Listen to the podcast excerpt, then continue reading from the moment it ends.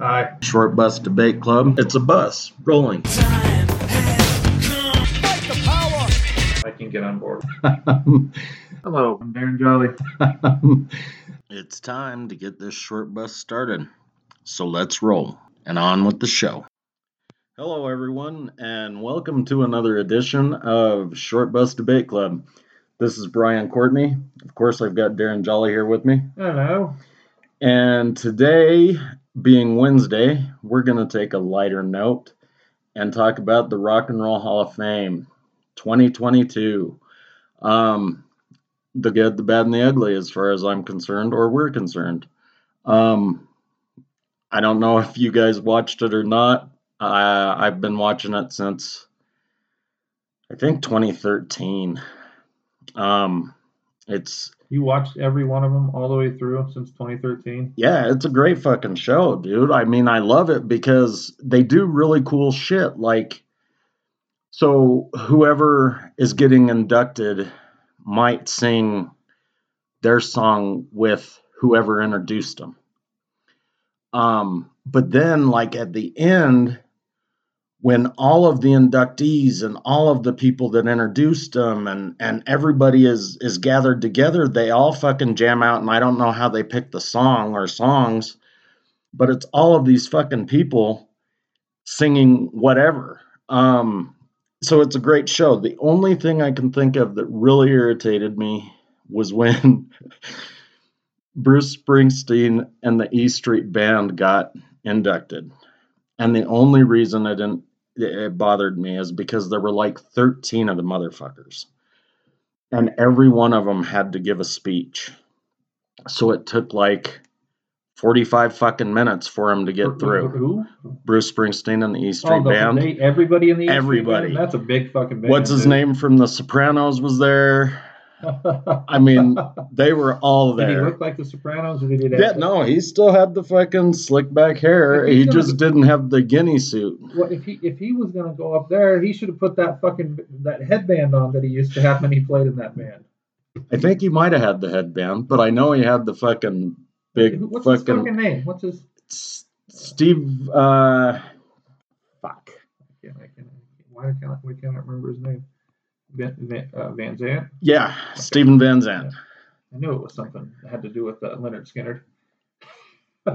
I always think of Lynyrd Skynyrd when you say Van Zant too, but um, that was really the only time, and it wasn't because I don't think that it, that they deserve to be in there. you, but you before we were talking here, you said you I hate Bruce Springsteen. Yeah. I do. I I fucking hate him. Born in the USA, Yeah, worst that- fucking song ever. Yeah, yeah, I'm not a big nationalist either. And and when you use the United States like um, the jingoism, which is essentially what he's doing in that moment, I I mean the Vietnam stuff, the- all that that's rooted in it, you're using a, a ploy. It's a ploy, you know. I th- I was gonna ask if you thought it would be because I mean, do you say something like that in order just to you know make your song number one for 58 weeks or however long it was? I, It was I a made up the time. 58 weeks it was a long time though. um, He, he was a New do Jersey- you he do you was- sell a lot of fucking albums just because of that? he was he, if there's one thing that I don't like about him is he, he is a New Jersey all-American person. Like I obviously you and I are never going to buy into that and and and don't take that as, you know, our relationship to our past, our present, our future, our history is complicated, right? We don't like we've talked about many times, we have we have like a uh, an emotional attachment to the history just like anybody else does but we're also incredibly critical of it because we think that the only way that you can get better is to be honest about it to be critical self-critical and you rectify your situations you grow you develop. But yeah bruce spring i, I mean it, it was a ploy. It was bullshit you know? That, you want to know something funny that was the first cassette tape i ever had i got it for christmas one year Nice. I think my first cassette was Purple Rain. That's, that's a good one. Now Doe had that one, and we borrowed it from her a lot. We kept playing "Darling Nikki" over and over again. Yeah, my mom wasn't a big fan of me playing Darlin' Nikki, but that's okay. Either way, um, yeah. So I mean, if you guys haven't seen it, it's a great fucking show. And and this year, you know, a lot of solid fucking artists got inducted. Um, some of them, as far as I'm concerned, got overlooked um, after their nomination. So here's here's something that is interesting. Duran Duran, and I can't remember which dude said it, but when he got up there, he said thank you, and I just want to let you know that you know our influences were the Beatles, solid, solid influence. Bowie, Bowie, you can see that. again, Yeah. solid. Yeah. Siouxsie Sioux, Oh, that's fucking cool. and the New York Dolls. Um, so they had kind of a, a punk vibe to them. I think they probably went to new wave because that's the way all of the producers were going at that time. Well, I, you know, that's they, they were they were coming out at the time where, like, because they were sort of like New Order and some of those other bands. They were a couple of years after, like, Well, they were founded in 1978, yeah, so that would have been right about the time punk started in England. mhm. well, and and the scene and was, yeah, kind of the the United States too. But I mean, it was it was getting really big in England, you know, with fucking the Sex Pistols and and all of that shit that was going on over there. GG Allin, I think, was playing and And Siouxsie Sioux and and Yeah. Billy Idol. Billy Idol was punk rock, and he was around in that scene back then. Really? Fucking a, he loved Siouxsie Sioux, and you can see. I can't remember which documentary I was watching, but it showed them playing little clubs, and they panned around and they showed Siouxsie Sioux in the the audience, Mhm. and then they showed Billy Idol in the audience, and they just kept showing all of these these people. But anyway, um, you know, Billy Idol kind of went more new wave. Yeah.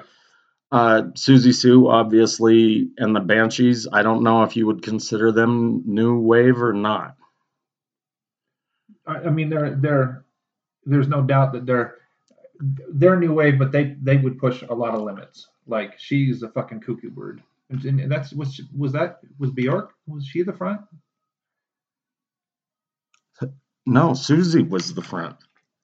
I'm That's why they I'm called it things. Siouxsie Sioux and the Banshees. I'm, I'm crossing something over there.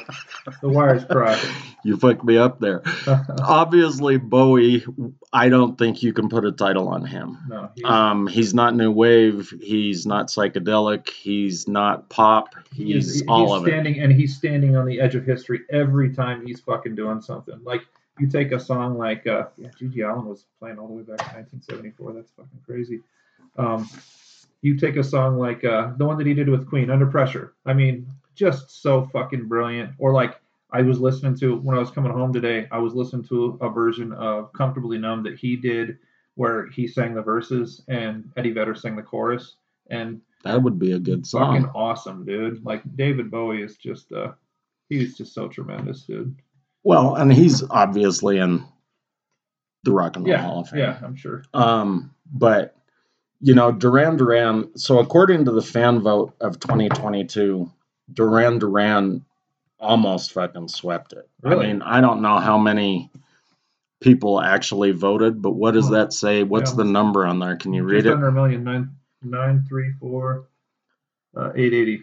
Okay, so that's the top, and it beats everybody by hundred percent almost. Oh wow, dude.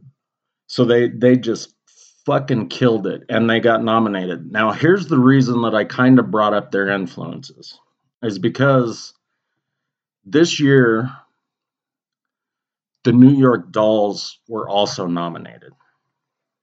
Um, as well as MC5, which MC5 was punk rock that started way back, you know, and I think they actually started in the 60s, but they were in Detroit, so they didn't get real big because it's Motor City 5. Um, but the New York Dolls were nominated and were not inducted. And I think that that is fucking horribly, horribly wrong since, and here's the thing. So you and I were talking before the show um, about like rappers being inducted into the Hall of Yeah. Fame mhm. or, or country musicians for that matter. And I don't have an, an issue with that because there's a lot of rappers that I I love. I mean, Run DMC, I was fucking solid with that. Jay Z, I'm okay with. Eminem, I'm okay with, except for the fact that the New York Dolls have been around way fucking longer than Eminem. Well, this is this They is- they just didn't sell the albums. this is i mean this is the problem with with music in general though like i i love youtube and and and platforms like that because it provides a space for people to like go into the history of it but if you don't like like Jimi Hendrix's stuff, like they, they block it a lot. They, they will not allow a lot of that, and a lot of the live stuff. Like like you want to you want to introduce people to the history of fucking rock and roll. Is that You- because of ownership rights? yeah, dude. And you want to let people see Jimmy. You want to let him see. You want to let them see Jimmy live. You want to let them see Jimmy when him and fucking Jim Morrison ran together in fucking Paris or whatever. And that fucking was they, they recorded that. These these are important. These allow you to see. And of course, Jimi Hendrix and the, the Doors were never going to not be in the the Rock and Roll Hall of Fame, but like there are these spaces, like these gaps, and like uh, the my favorite one from this one, of course, is Elizabeth Cotten, right? Like she, she was this, she's uh, this black gal who, uh, she played uh, uh, guitar upside down, left-handed, like a motherfucking guitar genius, many years before fucking Jimi Hendrix did. The you know? Adventures of Ford Yeah, Fairlane. to, to quote a to quote a really fucking bad movie. That's an awesome movie. But if you do not know who Elizabeth Cotten is, and you love, if you and you love anything about like finger picking, uh, like um, playing the banjo, this woman is fucking incredible. She died in 1987. I had not heard of her until this ever, not once. And I get into the fucking bluegrass stuff a ton. I find a lot of the things that, you know, and if it's singer songwriter stuff, but I had never heard of her. And uh, just go to YouTube and just look up Elizabeth Cotten and listen to this lady. She is, but this is this is one of the sort of like shortcomings of the way that our like our society is rooted in in uh, uh, spectacle and popularity so much that we don't even really know how to dig into history enough to really find out what our roots really are. There's no fucking doubt about that. I mean, and, and I don't even want to tell you that I know. I don't, I- just I don't know. who she was. Yeah. I did too. I didn't know who she was. I was really fucking amazed because you know there's a lot of. I don't know. I I think Gary Clark Jr. might be considered blues rock. But he's he's a, he's a, He- he's progressive blues rock. because he's he a takes fucking in some different- badass. He takes things in some different directions. Yeah. Um, but to hear him give her those accolades was amazing to me. And if she died in 1987, then I don't even know if he was fucking born yet. I know that um he, he'd have been a pup, that's for sure. I know that Daryl Vaughan it, it is Daryl, right? Stevie Ray's brother. No, that's uh, Jesus Christ. Um, I can't. remember. It's not Daryl. It's uh, We talked about it on Jimmy, another Jimmie Vaughan. Jimmy. It is. Okay, yeah. So Jimmie Vaughan talked about Gary Clark Jr. hanging around the bars on Second or Third Street, whatever it is in Austin, like as a five-year-old. Um, Are you fucking kidding me? no. That's, Um, that's awesome, dude. So I think I understand where He he. was he was three years old when she when she died. Okay, so obviously he didn't know who she was then, but um, Boy, he, I'm sure he liked her the second he heard her, though. yeah. I mean, that's it's some amazing shit. But there were a lot of people. So we were going to talk about mainly musicians, but I want to kind of get something out of the way because I might talk a lot about the musician part. So Jimmy Iovine was a producer, uh, sound engineer, and he was inducted as a, a producer. They give this special award. It's called the Ahmet something award to producers, and he got it. Um, I think he he deserved it. You know, with You think? again with what he did, just if, if you consider him with a sound engineer because you did all of the research and looked at all of the records that he was on as the engineer, um, the Patti Smith stuff probably alone does it. He worked with Tom Petty and U2. He, he did the rattle. He did the rattle and hum album with them. Well, and he was banging Stevie Nicks for a while. Well, a lot, a lot of people were banging Stevie Nicks for a while. A lot of people were doing coke, coke off of her fuck out of her belly button and banging her. Well, She was she was she was a have she was a have fun girl. We're not we we've been over this before. Sluts, you know, all around. but she gave him credit, and maybe that's why she started banging him because he hooked her up with Tom Petty, where they did that Duet? and she said that that launched her solo career. Really, Yeah. that's cool. That was a cool song. So, but I mean, for Interscope, because that's where like the real production stuff. He signed Tupac. He funded fucking Death Row Records. So fucking he created the space for Dre and Snoop. I mean, fucking Eminem. I mean, 50 Cent, he's a he's a motherfucker. all of dude. them. But that's what he was doing. And that's so he would hire somebody like Dre. Yeah. And Dre was already a producer. And so Dre would teach the people that he brought on to produce. And then they would keep doing it. It was like this almost a multi-level marketing thing. I mean, it was fucking genius, Uh-huh. dude, because they just kept producing badass fucking records that sold like crazy. dude. After after Chronic came, the Chronic came out, which was a fucking cool album, dude. And fucking they he had Snoop on there, you know, and those little, you know, and then fucking this the first Snoop Dogg fucking album. It's just incredible. Like you think about wow, you wow, look at yippee, somebody oh, like Jimmy yippee, Jimmy. Iovine, and you look at who he started with, and then you look at who he ended with. I mean, and like that means that the guy just fucking loved music and had vision vision for it. And it, this is where when you go come with the concept of like a rock and roll hall of fame, like the the thing that's the most important thing about music is it starts with the rhythm. You know, it starts with the with the drum beat. You know, but it's something that you know crosses over. There there are no boundaries. There are no borders. I mean, hopefully, you know. I mean, and Jimmy Iovine was a fucking a, a demonstrator of I am not going to be stuck in any boundaries. He did a hell of a job, and now he can have any fucking person around him he wants. I'm guessing with as much money as he's got, I don't think he does much anymore, though, does he? Beats the fuck out of me. I'm guessing if he's got four and a half billion dollars, he does whatever the fuck he wants. Yeah, wants. he's, that was the, yeah, half a nine billion for Beats, right? Because that's what they sold Beats off for was nine billion dollars. And then fucking Dre going. I wonder who like really developed the technology for. Did they get? Some any- fucking asshole in China. yeah, I don't think that they got a good cut. I think that Dre and Jimmy Iovine did not include that person for their technological innovations. But I mean, I you know, I, this is just conjecture. I could be wrong. Yeah, maybe they did give him a percentage, Yeah, and maybe it wasn't somebody in China. It, it's the same percentage that that kid got on uh, um, that Facebook movie before before that he took him to court and sued him for everything. I have Where no idea they- what you're talking about. Well, uh, the the guy who gave um, the dipshit that uh, owns Facebook.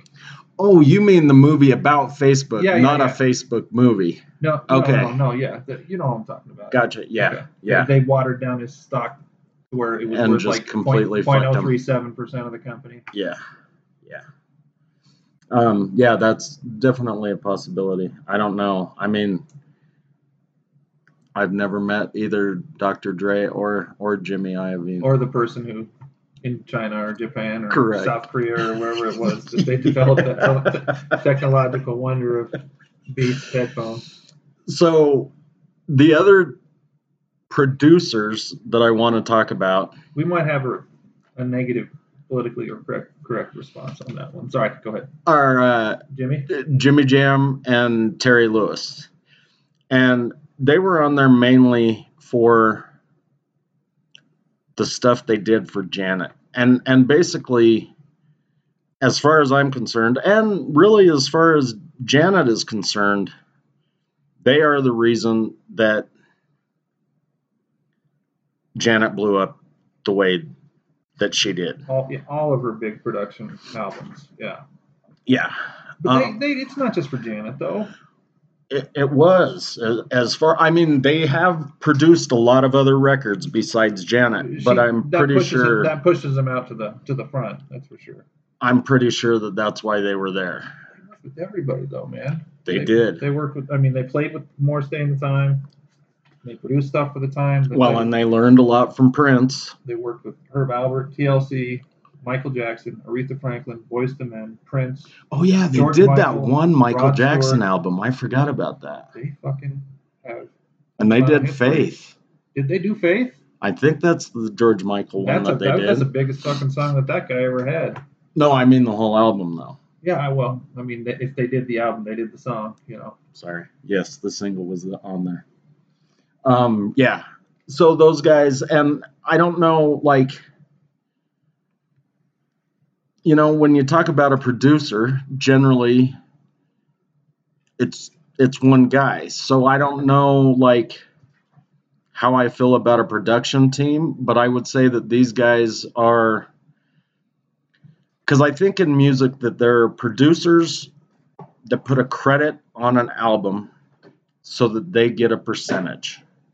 And then the, there are producers that actually do something to make the album better.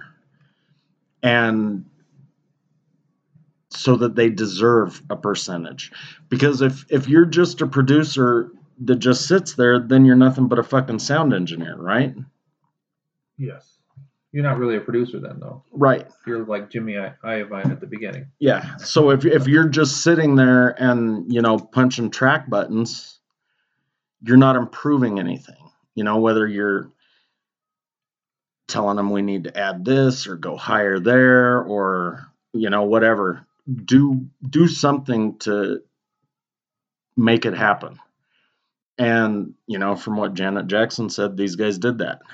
Sometimes I wish that I could be like a like a fly on the wall in those spaces because like when I was um, working at Sam, Goody for all that time back when you worked with me for a little bit that Christmas, um, when I had to listen to Brian Frost's bullshit about music all the time, like he would show me like say like a series of records that were produced by like Daniel Lanois or Steve Lillywhite or you know uh, Jerry Harrison from the from Talking Heads, and he would like we so we'd listen to like a couple of albums uh, that Jerry Harrison produced, right?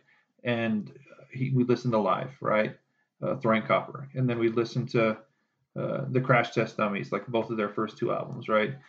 So whether you like him or not, the interesting thing about the albums that Jerry Harrison would produce would be the vocal capabilities of the frontman on, on on those albums and these little intricacies that they would put in place. Steve Lillywhite was very similar. Like he produced albums for uh, Dave Matthews. Uh, they actually produced uh, an album for Phish.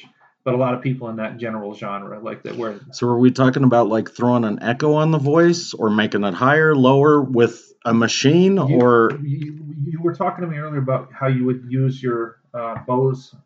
It's one of those things to where like to really get into the nuts and bolts of it, you have to just sit there and listen to those albums like uh, like over and over and over again to where you start to hear the levels of what they to where you like have like uh, there was in theme from the bottom on Phish there are four guitar tracks during these different parts right um, Phish did not do that very often like having steve lillywhite come in and produce an album like that because he overproduces stuff now I, I I- don't have a problem with it because I he, like the way that he did it. That's actually my favorite album by Phish is uh the one that he produced. Uh, uh fuck, I can't fucking remember. so do you consider overproduction like just extra shit you don't need or is that I what like, I earns like, you the money? I like live music, so you can't like the things that you do in in the studio when you have four guitar tracks there like that, and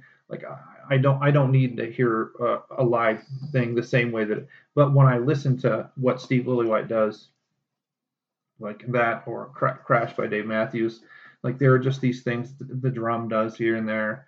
Uh, like the, there, there's a crispness sometimes to the snare that's different, you know? But again you have to have those fucking headphones on and you just sort of let it run over you.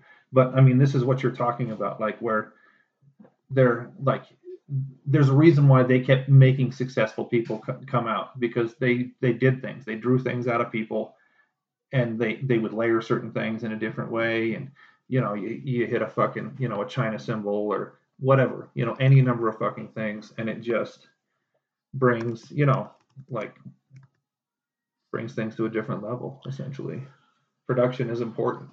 Well, it absolutely is. And, you know, I think my favorite producer that I know of is Rick Rubin. Rick Rubin, dude, Rick Rubin's a fucking genius. And you want to talk about a guy who's fucking just run the gamut. Like he has produced every motherfucker under the fucking sun. Yeah. I mean, I could throw 16 more fucks in there and it would not like you. Rick Rubin's crazy genius. Well, dude, and he just started off, you know, with Def Jam in a fucking apartment with fucking Russell Simmons. Is Um, that how he? fucking seriously? A, dude. And he did Run DMC, LL Cool J, the Beastie Boys. I mean, that's how they started. Boom. And now he's this Every fucking fu- legend, dude. Every fucking weird motherfucker, like eh, dude, like uh, System of the Down, you know, like he has done. I mean, like you think about the names that you said, it, and then you bring, you know, like how does that guy just loves fucking music? Like you have, you have, he must. I was listening to this uh, podcast he was on the other day with this guy who's a really good buddy of uh, uh, Joe Rogan. I can't remember what his name is. He's he's a physicist guy that's just super fucking smart and a super fucking hippie, and he just wanders around and tries to get everybody to talk and be nice to each other. But he talked to Rick Rubin for like three hours, and Rick Rubin is just there, dude. Like he knows how to be there in the middle of it and just be like, "Let me just pull this shit out of you," you know.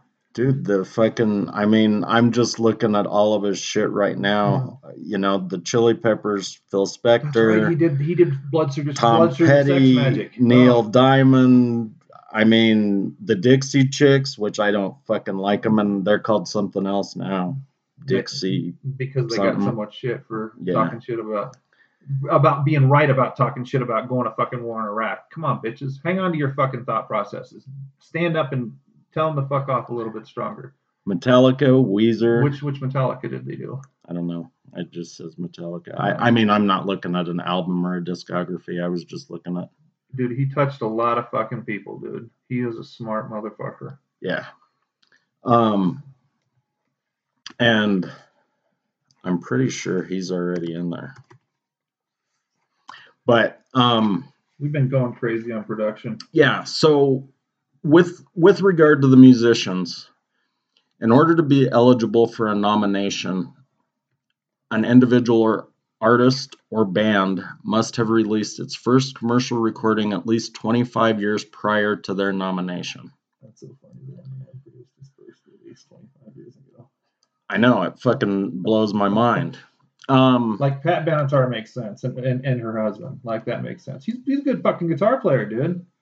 She looked fucking good for as old as she Yeah. is um And she sounded fucking awesome, dude. She sounded tremendous. She's Yeah. got some pipes still, just like Dolly.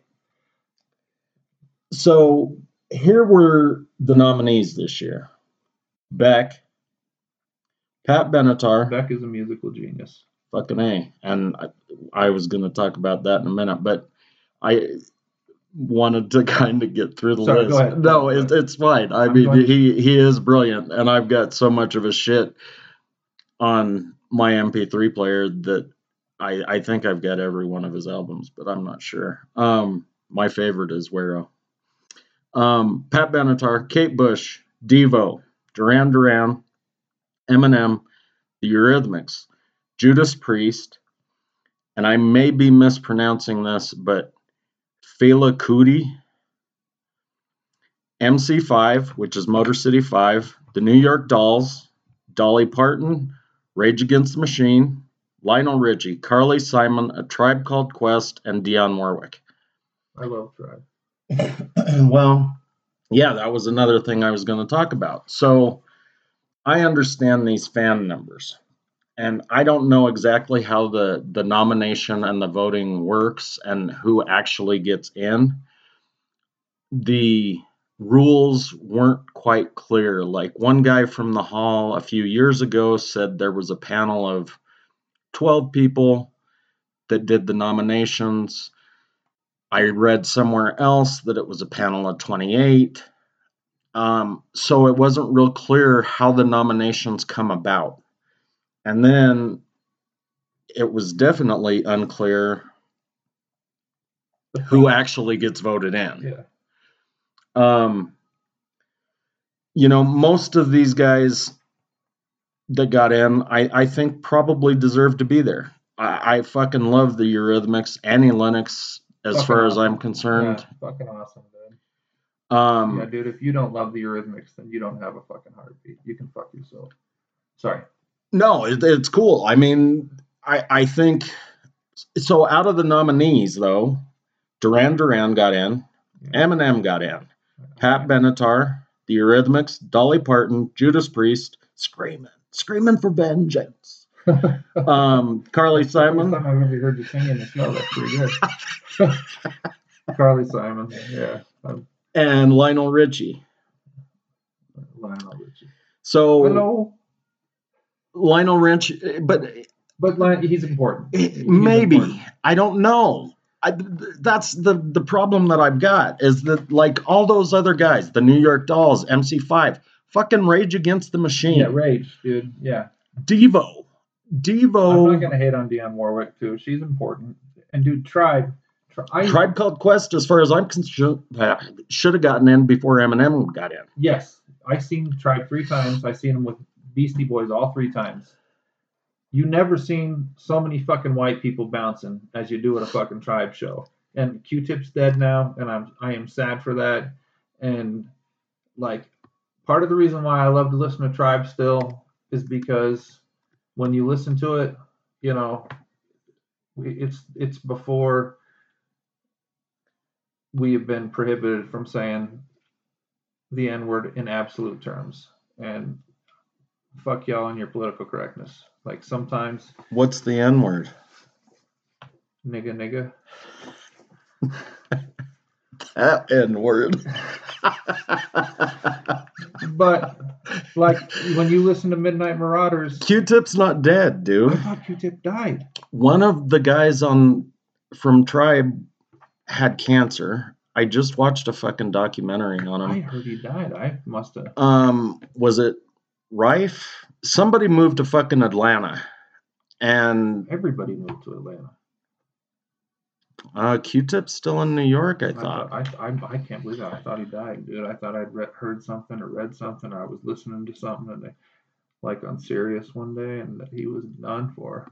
i'm pretty I'm sure he's he's still dead. alive but one of them was really he's fucking sick dead. Yeah, he's definitely. Maybe it was him. Maybe he got really sick and then he didn't die. So maybe they assumed he was gonna die. I'm glad he's not dead, dude. I fucking love Tribe, dude. But those shows were so much fun. Like the last show that I saw them at, we we went with the. Uh, Dustin went. Connor, no it was five Phife Dawg that's Five dead Dog died. Okay, so he died in 2016 Okay, I, I, I, I got my again. I've had my my uh, wires crossed a couple times tonight, but uh, um, we ended up in the same row as Connor's brother. Colin was at the show, and dude, they were just so much fun, so much fun. Midnight Marauders is my favorite albums of all time. So yeah, so so tribe should have gotten in before, eminem. Yes, that, that this is where it's when you have the popularity contest, like the kids that weren't listening to music in the '90s, and because gangster rap has such a bad rap, you know, so to speak, which is wrong in my estimation. Like not all gangster rap tribe be isn't really gangster no, rap I, but I'm but they were from that time period. So and they were so like if a person listens like say like the Pharcyde and uh, um, what's the Mr. Wendal song? What are the, what's that man in Tennessee? Uh, tennessee Tennessee, yeah. What's that? What's that man? Um, take me back to where i want to be uh, arrested development Arrested Development, yes. So like you have that like like that consciousness fucking rap, and then like they would kind of come up because they would talk a lot more shit. They would cuss a lot more, and they would you know say they were not gangster rap, but they were not like that. they were more rap. political Yes, yeah, but not political the same way that uh, uh, uh, 911 is a joke in your town. public enemy Public enemy. but that's Chuck D yeah. So yeah, that yeah, but but they that really like you you you have a politicalness like of Tribe Called Quest and a politicalness of motherfucking Chuck D and that, so they were kids just don't they don't they don't go back and look at it enough. They put things in categories right now. Everybody wants to be fucking politically correct. This is- See, this I is would I would consider Eminem more gangster rap than I would try. He hangs out with all those fucking guys too. Well, And and he fucking I think he got busted for drugs a couple of times. He carries a gun, I'm pretty sure. He definitely identifies with that side a lot more than with yeah, like the Will Smith "fuck you" Will Smith thing. Yeah. Um so I I think Tribe should have got in before them. I think Rage Against the Machine should have got in. And, and I'm not just talking about Eminem because Dolly Parton and she's again important, but she's important to country music. Most people that are rock fans and I understand that that rock roots come from country and R&B and bluegrass and it's all kind of this weird fucking mix. Um Dolly shouldn't have got in before I, I got Rage. I got to disagree with you on that one. Or Only- Devo. Only, because so part of the reason why you have somebody like Brandi Carlile on the stage right there, and I know you don't know know her, but she is she she's about 20 years into her career and she has one of the most incredible vocal fucking like capabilities and she's she is clear clearly like in the rock space like like firmly but there's no doubt that she takes even in the rock space she takes massive amounts of influence from both both and from country Okay, so maybe time. I'm thinking of it from a fan perspective Uh-huh. then. Like again, I mean, she's an old ass lady, dude. as far as country music goes, I mean, there are three people that I listen to. Johnny Cash, yeah, Willie Nelson, and Waylon Jennings. Yeah. That's it. three three of the four highwaymen. you just don't like Kris Kristofferson. You gotta fucking hate on Kris Kristofferson. well, I don't know if I've ever heard a fucking Kris Kristofferson song. You don't like Lyle Lovett? Not Lyle, really. Lyle Lovett's fucking awesome, dude. And he he will go in the Rock and Roll Hall of Fame. He might already be in the Rock and Roll, Rock and Roll Hall of Fame. We can find out real I'm- I'm quick. certain that we can. Um, okay, so too. maybe maybe I'm wrong about the Dolly thing. I, I think the Devo thing, the Rage Against the Machine. Devo should Devo should definitely fucking be in. Number fucking one, Devo should fucking be in. Come on, whip it, man. New York Dolls, Beck, MC5, and and again, I apologize. I should have done some more research, but I don't know who the fuck Fela Kuti is. Oh, so I, I got that for you actually. So he was a Nigerian. Um, hang on, let me pull this back up. Where did that go? Shit, I moved away from it. He was a Nigerian activist and musician. Uh, Fela Kuti. Um, dude, his fucking full name is, is something to fucking behold. Uh, he was a Nigerian musician, band leader, composer, political activist. He died in 19, 1997, I think. Um, but apparently had huge musical influences in other places. So, but a- lot of his stuff came out of that space. His his full name is Olu Olufela Olusegun Oludotun Rans, Ransome Kuti. Yeah, I can't not three times fast. That's not gonna fucking happen. no, that's great, dude. So, like, I don't. How did he get in there? I mean, if he's like Nigerian or whatever, or did he have all of these influences on? We're gonna have to dig deeper on another day on that one. I, I, all I could do was the quick Wikipedia. I mean, clearly he he he connected to some people, but uh, on what level, who he played around with, uh, there's no there's no way of telling. Okay, so Rick Rubin is not in there, which I swear I saw him get inducted. But I might have my fucking wires crossed. Who else was I He- looking he- for? Lyle Lovett inducted Johnny Cash in 2019. Lyle Lovett. I can't fucking believe that Johnny Cash did not get inducted until 2019 because, like, again, this is like you, you take Willie Nelson and Johnny Cash. These are two guys that are incredible singer songwriters. Everybody sings these guys' songs, dude. You have to, dude. There's a whole version of rock and roll that's rooted in Johnny Cash's like attitude. Rockabilly is Johnny Cash standing there with that big fucking middle finger. And you know? Rockabilly is badass. Rockabilly and, and rockabilly's rock and fucking roll, dude. Yeah. Um, yeah, well, dude, like I said, I mean, those, I fucking hate Hank Williams and his son. That music, that twangy fucking Conway Twitty type shit, I fucking hate it. And that's where Dolly Parton came up. I mean, that's the shit she was singing in the 60s. So that's why I kind of got away. What were you laughing about? Did you really need to ask? I mean, did you listen to yourself? Conway Twitty, fucking Waylon Jennings. Have you listened to his like the no, that's Hank Williams, the, the third. Have you listened to his stuff at all? Well, He's got some dark rockabilly shit. You should listen to Hank Williams the third. That guy. did you know Waylon Jennings has like a fucking grandson that's a rapper? He was at Red Rocks like two months ago. really? It's weird, dude. A adopted grandson or Okay. step grandson or some so shit. there's no actual genetic connection. Okay. If there's a genetic connection, I'd have to think about it a little bit more. But Um, yeah, it was it fucking tripped me out when I found that out. Um, okay, so you're gonna say Dolly deserves to be there? I think that she's got to be there. I think you got to let her be there.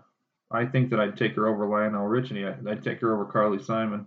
I would too, but would you take her over Rage or Devo or Tribe No, I, I think or that, Beck? like I said, with Beck, I mean, honestly, like if you're going to sit there and look at somebody who takes things to a different level, Beck takes things to a different level. Like I, I don't love Beck's music, but you have to listen to it because it does some things in a different way. It says some things in a different way.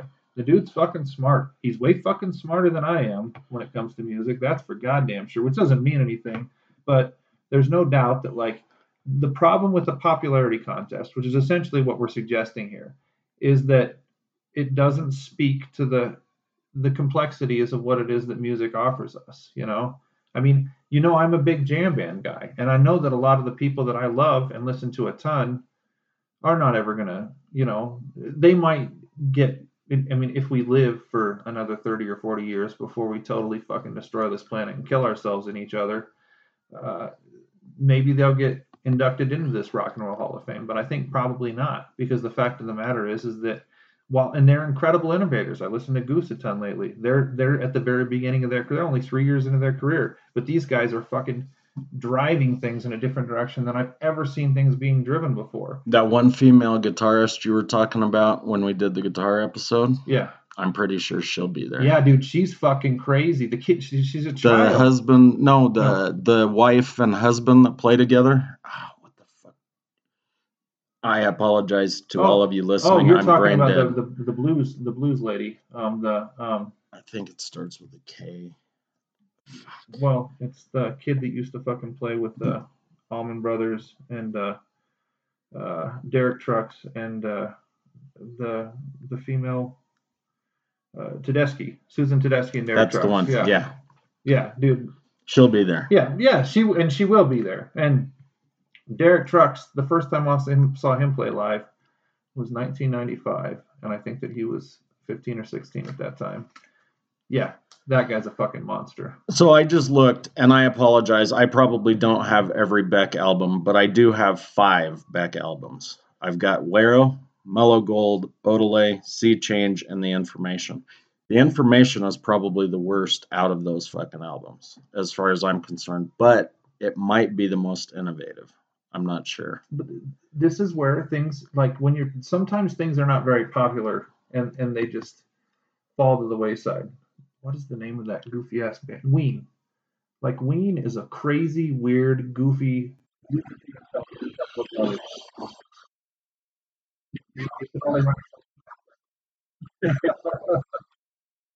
Otherwise, they're gonna block. there we go Okay. que onda Guero? That's one of his best songs by the way Dude, he's he's smart, dude. He knows how to mix shit. He knows how to play every fucking instrument under the sun. Well, and I think, you know, so we talked about tribe being political, maybe historical political or racial political. I, I think both both at the same time like even in the present tense and in the past tense yeah Devo, the, the reason that I liked it, and obviously Whip It was their big their big huge song, but they did a lot of that satire and and the political shit and and making fun of everything Yeah. really i mean our our society as a whole and and what we're we're fucking up the new york dolls did obviously rage against the machine does so maybe i've got kind of a type They don't. Well, then they don't like the political shit. I mean, that's. But dude, rage is fucking. Dude, rage is important. Super fucking important. Like that when that fucking album hit the fucking ground. I remember like somebody told me to to check it out, and I went and got got the cassette, and I fucking listened to it a hundred fucking times, and I ended up going to see, um, uh, Cypress Hill, and they opened up for him. That was a fucking awesome fucking show, dude. Dude, I remember like this been- kid Travis Little, he had fucking like big goofy red dreadlocks back then, and he's just bouncing around, and we're all just beating the shit out of each other in the mosh pit, and it was just so wonderful, so fucking delightful. And then of course they started pulling bong hits on the fucking uh, stage, Cypress. After that, hits from the bong. Well, yeah, that It's was that was the big album then. I personally prefer the second album, or maybe it, It was the first third. album. It was for Cypress. Yeah. No, it was the first one. No, I know that Yeah. was you, the one you went to the Hits, show. Hits from the bottom was the second. and That was the second album. The first one had pigs on it. It had Latin lingo on it. That was that was a fucking. Their first album was fucking awesome, man. Well, I thought that was Dr. Green Thumb and all of that shit was on their first album, right? I don't remember Dr. Green Thumb. The the the, the Insane in the Membrane. That Yeah. was that was album two.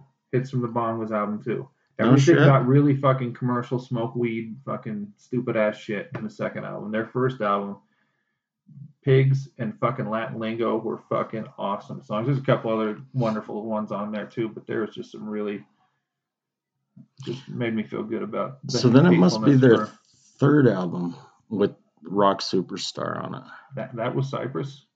Yeah. Yeah, I, I must have. I kind of moved to, because the second album was so like commercially goofy. I, I kind of when that happens, I I lose.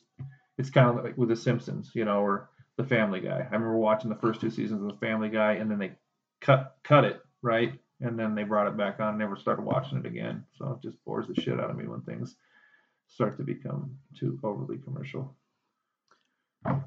He's a funny guy though, that Seth MacFarlane. Yeah, yeah, yeah. There's no doubt. And he is political too. So I don't know Just a touch. like how much they have to cut their shit. So was Matt Groening. You know, Yeah. To be sure. yeah. They Um had Phish on fucking uh, uh, uh, Simpson show once. really? Yeah, Homer Simpson was on the jumped on the stage. I think, if I remember correctly. Well, I know he had uh what the fuck? Dude, I'm gonna I I can't remember his name again, but they they had that guy that never mind. They had a Johnny Cash They, episode. they had a. Johnny Cash, but the one I'm episode. thinking of is the guitar player. And Homer was talking to Marge about how much he, or maybe I'm thinking of the fucking Family Guy. Maybe my wires are crossed too. Um. Anyway, so the Rock and Roll Hall of Fame. If you guys, if you guys like music, I highly recommend watching the show. It's generally like four hours long, so kind of plan ahead. Um, It's cool to hear the story behind these people's lives, though. and I, I'm gonna recommend this. Cleveland is a, a shithole town. There's a lot of cool shit there though, like old mob shit. Um, you know, you can find this doc where they fucking imported Canadian whiskey during Prohibition. Um, so there is some cool shit there, but the Rock and Roll Hall of Fame is there, and I, I love museums as a whole, but that is the coolest fucking place I've ever been. I could have spent day after day there.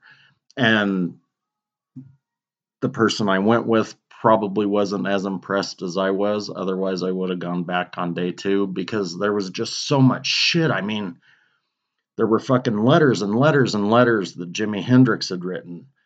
There were fucking motorcycles that all of these bands had ridden and you know guitars and fucking drum sets and shit that they wore on tour and i mean they had a full fucking cbgb fake thing. I i mean it was fucking badass. And there's i think five floors if i remember correctly. And you know obviously it's a museum so there's different exhibits on every floor. So if you do like music you like history history of music watch the show go to cleveland or both One, one other thing on the downside, they did a cool thing at the end of it where they were commemorating all the people that had died. Just one more shout out for Taylor Hawkins. Like that, that guy is a fucking incredible drummer. A lot of people died this year. People I did not fucking realize died this year. coolio Coolio died this year. Fucking how much weird. money did he make off that one fucking song Dude, that dude? was the only fucking hit that he had. He was in the show with uh where his brother's like a super genius and he starts going to this private school and he plays basketball at the fucking school. He meets uh, uh Finding Forrester is the name of the movie. He meets uh uh the, he wasn't in that movie Yes, he was. He was fucking the kid's brother. that was busta Oh, rhymes well, that was Busta Rhymes. Shit. That's when somebody could. don't worry they, they all look alike Why did you have to say it, dude? I was gonna say it, but I fucking put the stop on it. Sorry, Busta. Know, no you can a, give me some shit. I like Busta. Rhymes. His his raps are really cool. I think that it looks like he shops at fucking one of Prince's garage Well, sales. they're very but- similar. They both only had one fucking hit. You know. but Busta did a lot of collaborations with other groups and other rappers. Like if you listen to some different shit, you can always hear him shouting out. Um, Can you give me an example? No, I want to hear the shout. no, I can't remember what any of them Oh, are, okay. but I know he did some stuff with Ludacris. Shout now. Um, Shout now. you. Fuck you. Um, okay, so we're we're at 51 minutes, and I really like talking about music, and we could probably do this for another fucking hour. And now that I feel like a complete dick, we should probably end this thing. By the way, I don't really think they all look alike. Um, Thanks. I appreciate that. I just think that Coolio and fucking Busta Rhymes looked a little bit alike. They had that weird beaded hair sometimes. Coolio had that fucking. Coolio hair. had crazy fucking hair that was standing up all over the place. Dude, go watch that fucking movie. His that dude's hair was all over the place in that movie when he starts talking about how I'm a fucking parking attendant, blah blah blah blah blah. And I make my money at the parking lot. Yeah. That's Yeah. it. You got it. Um, all right. So, again, I hope you enjoyed the show. I'm sure that if some people listen to it, they're gonna fucking either laugh their ass off or say, "That's just another fucking racist white guy." I'm not white, man. Um, I know you're black Irish. Right. We've gone over this a long time ago I uh, with a skin yarmulke, I got which soul. means that he's partly Hebrew at the same time. That's correct. Shalom. I can tell all the jokes. Um,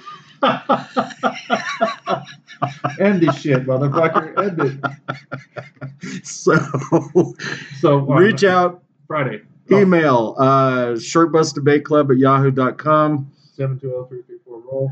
And on Friday, we are going to talk about the American Indian Children Welfare Act. Yeah. Aqua? This is, this is some this is some fucked up shit. So this should be good, a good episode. So. So check us out on Friday, um, and we will talk to you soon. Hasta la vista from the racist white guy. Talk to you later.